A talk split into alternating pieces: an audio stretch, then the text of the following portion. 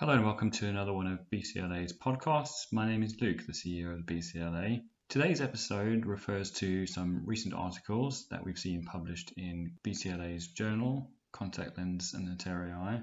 Specifically, these focus on practice and care and use of contact lenses under the current coronavirus pandemic. The podcast is led by Neil Retallic and Byki Huntjens. Neil is an optometrist and works at Medicon. He's joined by Byki, who's a senior lecturer at City University. Thank you for joining us for this podcast today with Byki and myself, Neil, both of us members of the BCLA Council. What we'd love to talk about today is some of the recent publications that was done in Contact Lens Anterior Eye Journal, which has been dedicated to the topic of contact lens wear in COVID-19 times. Byki, where would you like to start today then on this topic? Hi, Neil. Yes, there was this really interesting article by prominent contact lens researchers in Canada and Australia, the USA, and, and the UK. And they provided us with an overview of the current knowledge on contact lens wear during this pandemic. And they highlighted how to minimize the risk of contact lens complications. And really, it's a wonderful article. And, and if you have access to Clay, please read it. But, you know, what can eye care practitioners now actually learn from this article? So I, I, wanted to ask you, Neil, what did you think? Well, the good news is there's no current evidence to suggest any increased risk for contracting COVID 19 through contact lens wear compared to spectacle wear, or there's no scientific evidence that wearing standard spectacles provide any protection against COVID 19 or other virus transmission either. Mm. So the great news here is, is that we can continue to wear contact lenses of course, the general advice is if anyone's unwell, that you would cease contact lenses for that period. There are some points to consider that the article brought up that actually, if we want to drive the best compliance, including hand washing, and we can also reduce modifiable risk factors, that might have some impact. And the other elements that I enjoyed in the article were talking about how the transmission may be different on different surfaces. Mm. So hmm. that allows us to consider really could there be a difference with different contact lens materials and modalities? At the moment, there is just no concrete evidence either way. The fourth is that it's got a very unlikely hood to transmit on a contact lens, but we do know on certain surfaces, such as cardboard, it can remain for up to 24 hours. And on steel services, for example, stainless steel, up to two to three days. Mm. But Byki, looking at just a slightly different aspect, do we think that the risk through the tear film transmission is high or low, and why? Yeah, that's a very good thing. So, you know, related to the contact lens materials, as you just mentioned, but we also have to obviously look at the tears. And, and there is no evidence currently that the presence of the virus in the tears or the conjunctival tissue, that this is actually happening in asymptomatic patients. And even in those who have uh, confirmed cases of the disease, the presence of COVID 19 on the ocular surface is incredibly low. So, as a result, uh, binding of the virus to contact lenses from the ocular surface in asymptomatic wearers would be very unlikely actually so knowing now a little bit more about how the material responds and how the tears responds how do we summarize this all and translate this into clinical practice? That's a great question there Byki and it gives us an opportunity first of all to discuss those good practice principles such as mm. the hand washing and drying. We know the importance of tap water not coming into contact with any lens. But what it also reminded me was we probably focus a lot on understanding compliance and handling reusable lenses because we're automatically thinking, are they cleaning them and storing them correctly? But actually, some compliance steps that you need to do, even with daily disposables, such as that washing and drying hands and disposing of them correctly. With reusable lenses, it's also really important to promote the rub and rinse step. Now, what we know with contact lens solutions is, is that they meet certain standards course, there isn't a standard at the minute to test how efficient that solution is against COVID 19 and viruses. But the likelihood is, it will kill lots of things that, say, viruses, etc., need to survive. Is there any other interesting points that you found in the article, Byki? Well, I mean, not necessarily related to the article, but I do think it's a very interesting point to make here that, you know, fitting contact lenses to those who are required to wear PPE. You know, I think it's now widely documented that spectacle lenses steam up as the surface tension causes water vapor droplets to attach to the cooler lens surface. And perhaps this is actually the moment to suggest contact lenses to your patients, uh, particularly if they're complaining of these uh, steamed up spectacles. And the BCLA has recognized this as well. And they have also updated their guidance and they're working on even more guidance on contact lens wear and coronavirus and actually also in related to that again if you are going to suggest to your patients to have contact lenses fitted particularly when you are suffering from your spectacles being steamed up then how as eye care practitioners are you going, going to do that are you going to use, for example, gloves in contact lens practice if you're going to fit contact lenses? So I am sure a lot more guidance is also coming out. And also, actually, in related to the, the podcast that was released earlier about PPE in practice, uh, very interesting. So I would say do ask your patients if they are required to wear goggles, for example, whether or not they wear these contact lenses or not. Obviously, these protective goggles as part of the PPE, they obviously still can steam up. So whether or not they're wearing contact lenses below or not. But if they're not need to wear these goggles, then I think it would be a really good idea to start, you know, suggesting contact lenses to your patients.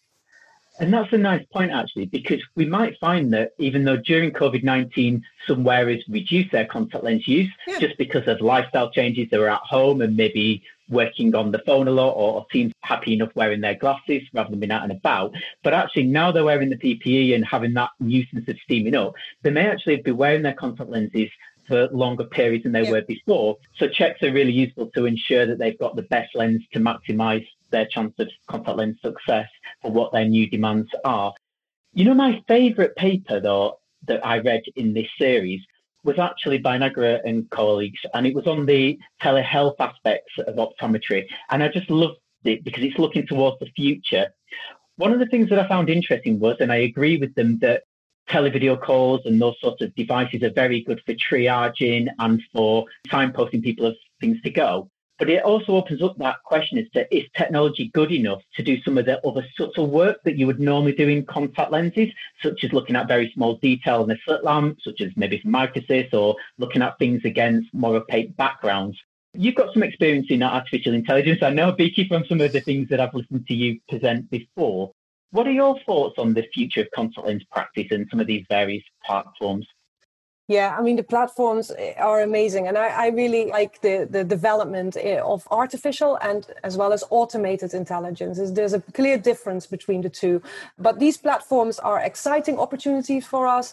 There are numerous image analysis packages already available within imaging software, such, for example, the OCT and topographers. However, we do have to acknowledge that users of these imaging techniques must be aware that there are algorithms that are used and they make many many different assumptions. And often they don't have the access to the complete picture of the patient in front of you right? It's just all based on the image itself and and there might not be enough information to make a, a very clear clinical decision on management. So for that reason research needs to take place to validate these software outputs so, for example, we, as a user of these platforms, we must understand how repeatable and how accurate the results are as part of our clinical decision making. So, there is still a lot of work that needs to be done, but it's super exciting that all of this will come out or is coming out, is being developed. It's not actually just on software development, it's also for apps and all that kind of stuff. So, yeah, very exciting and i guess you know there are different ways of, of look it's not just imaging it's also how you for example grade your work in, in clinical practice. So Byki do you think that we're going to be replaced as clinicians with robots soon? Is the reproducibility and the accuracy there yet of the technology yeah, that would be something, right? So coming out of COVID and then we're all suddenly replaced by uh, robots. It's a very good question, to be honest. But I don't think that will happen anytime soon. It's really interesting that there is a large variation often observed between eye care practitioners.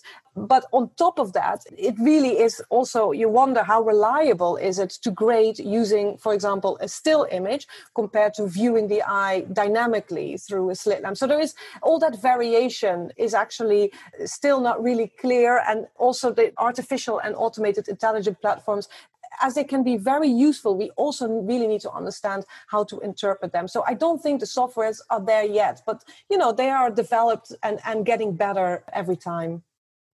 Yeah, I agree. And I think one of the things that COVID 19 has shown us is, is actually how quickly technology can advance mm. because people are needing to use it. So I've got some friends who work in healthcare and they said video conference calling has been on the cards for the NHS for ages and been talked about. And all of a sudden it's had to happen and it'll be amazing to see some of the outcomes. And I think what it will be great to see is, is how it's improved efficiency by reducing mm. some of that need for face to face, but I also do think as a clinician, there is value in face to face appointments too.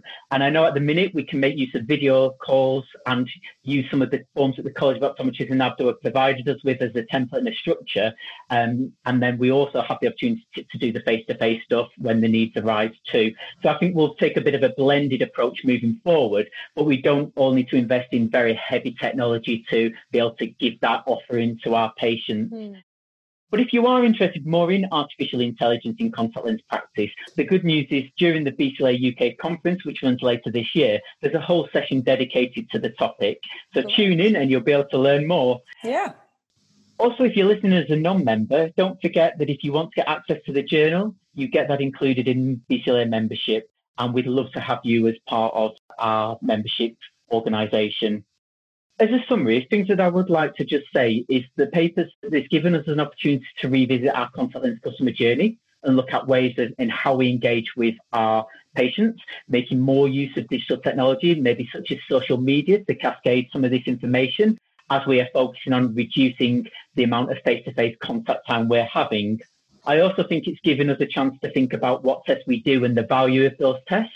And maybe when we do do certain tests and when we don't, for example, I had that feeling at first of do I do lid eversion? Is it an essential test? Do mm. I just mm. do it on symptomatic patients? So I think it is good that it's making us think about what we do and reflect. Thank you, BKids, for chatting with me today. Yeah, great. Nice chat, Neil. Thank you. One of the most popular benefits is the official journal of the BCLA, Contact Lens and Anterior Eye, covering all aspects of contact lens theory and practice. Available exclusively to all members of the BCLA, both online and via an app, or if you prefer, you can still receive a copy in the post. If you would like more information about the Clay Journal and membership benefits, visit bcla.org.uk or email us at membership at bcla.org.uk.